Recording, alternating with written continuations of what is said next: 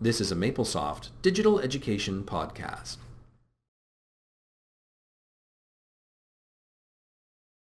The North America cost of education is, is a major issue. Um, you know, the, our model is that the student typically, without support, pays a good portion of the education. Uh, and I'm, by our model, I'm talking more maybe U.S. based. Canada's Mm-hmm. a bit closer to Europe. Um, but do, is that an issue? Is the the cost of education an issue in, in Europe generally, or in Holland in particular? I think we have a pretty good, uh, uh, so the costs are not too high. Mm-hmm. And uh, there, there was a time that uh, everybody got a scholarship.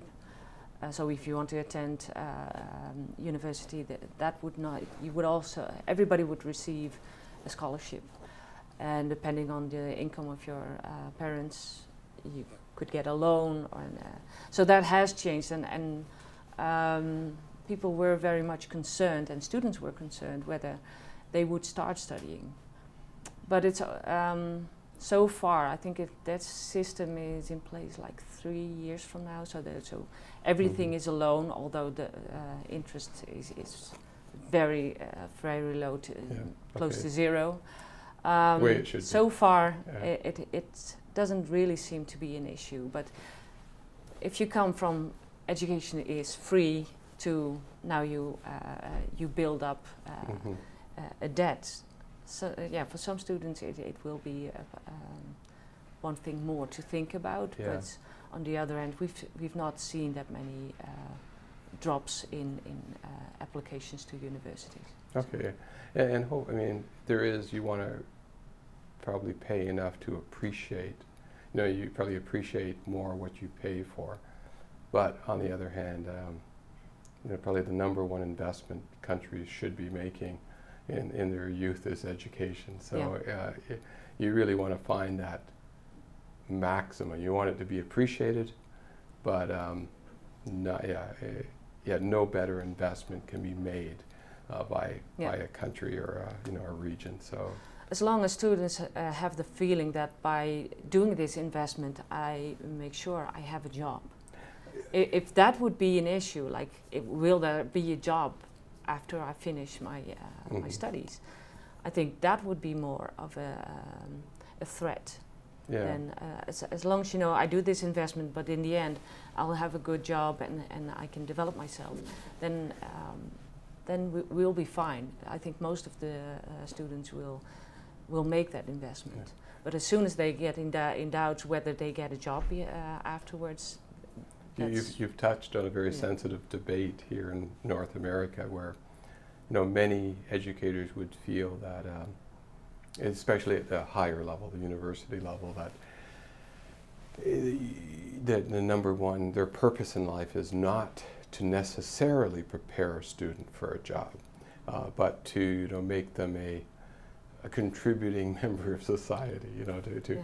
uh, you know, education for education's sake. Now, and, and, it, I, and I think part of that debate is maybe different in different subjects. I mean, if, if your interest is to, um, you know, op- first of all, I think you're absolutely right that the economic equation should make sense. You shouldn't go half a million dollars in debt for something that you're never going to make more to pay that back.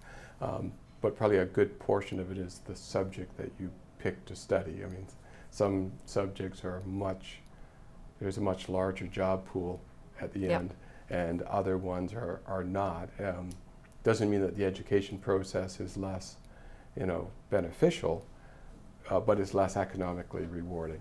Yeah, and um, for some students it, it will not be the issue, and for some studies, it, yeah.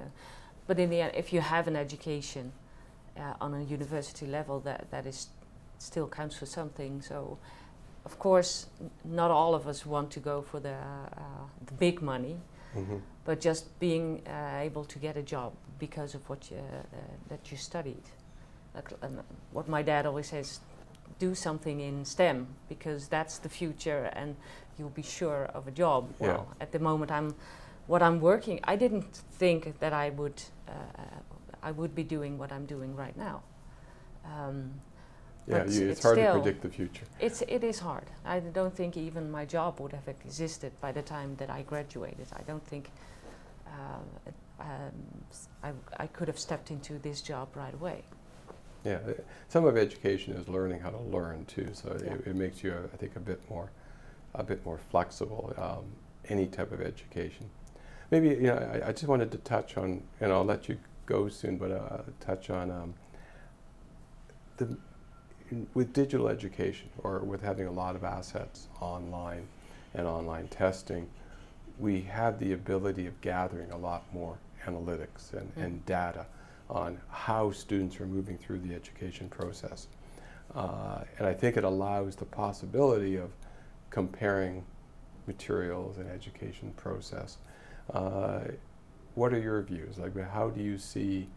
I mean, how important do you think utilizing the measurements are?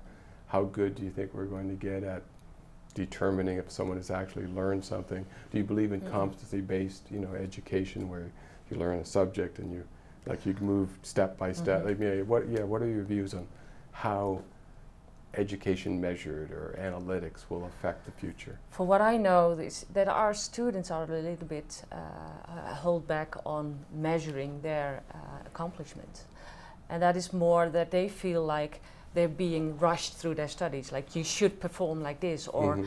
you should be in that part of, of the results because otherwise um, we say you're, you're not doing well enough so we'll, we'll put you aside. So that, that's what i hear from students that they are kind of hesitant to and i must say i agree with them. Uh, because i think it, at least for, for the discussions i've heard so far it is about uh, giving feedback to the students like here you are and, and make sure you come out of this danger zone. Um, on the other hand if, if you use the analytics to, to really see what kind of materials work with Yeah. what kind of students i can i think it can be very useful and, and uh, You have the helpful analytics- for the developers on, on uh, with path to go on.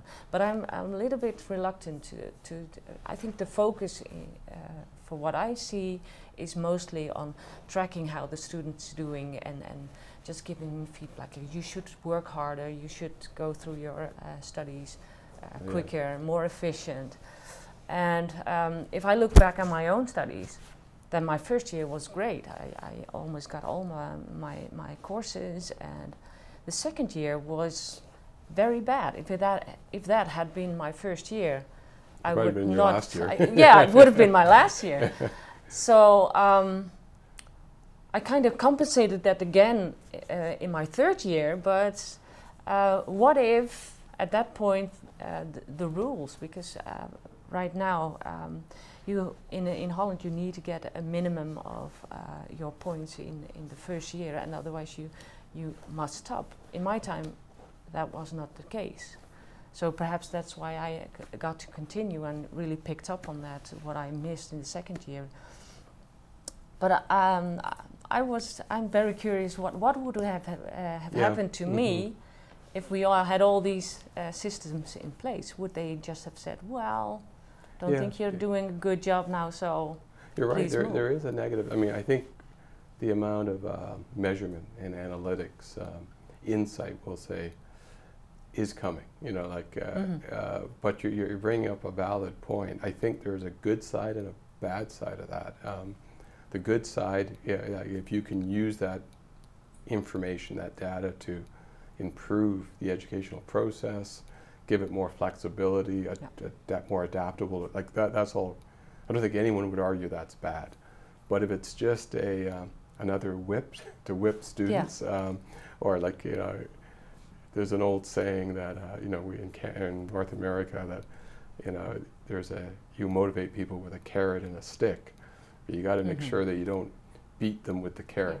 you, know? You don't want it to all Yeah. be you know pushing. Uh, and I, the, the good side of that, and hopefully we get to it where if someone learns differently, may, and potentially even slower, which doesn't necessarily mean that they're at a lower depth, mm-hmm. that they are allowed more time, you know, they're more flexible. But the, the point you bring up, I think, is perfectly valid. We're going to have all this data, there's probably good ways to use it, and there's equally bad ways to use it. Uh, and I agree with you that if it's just to push more students through the pipe, as a sausage maker of some type, uh, it's not a good way.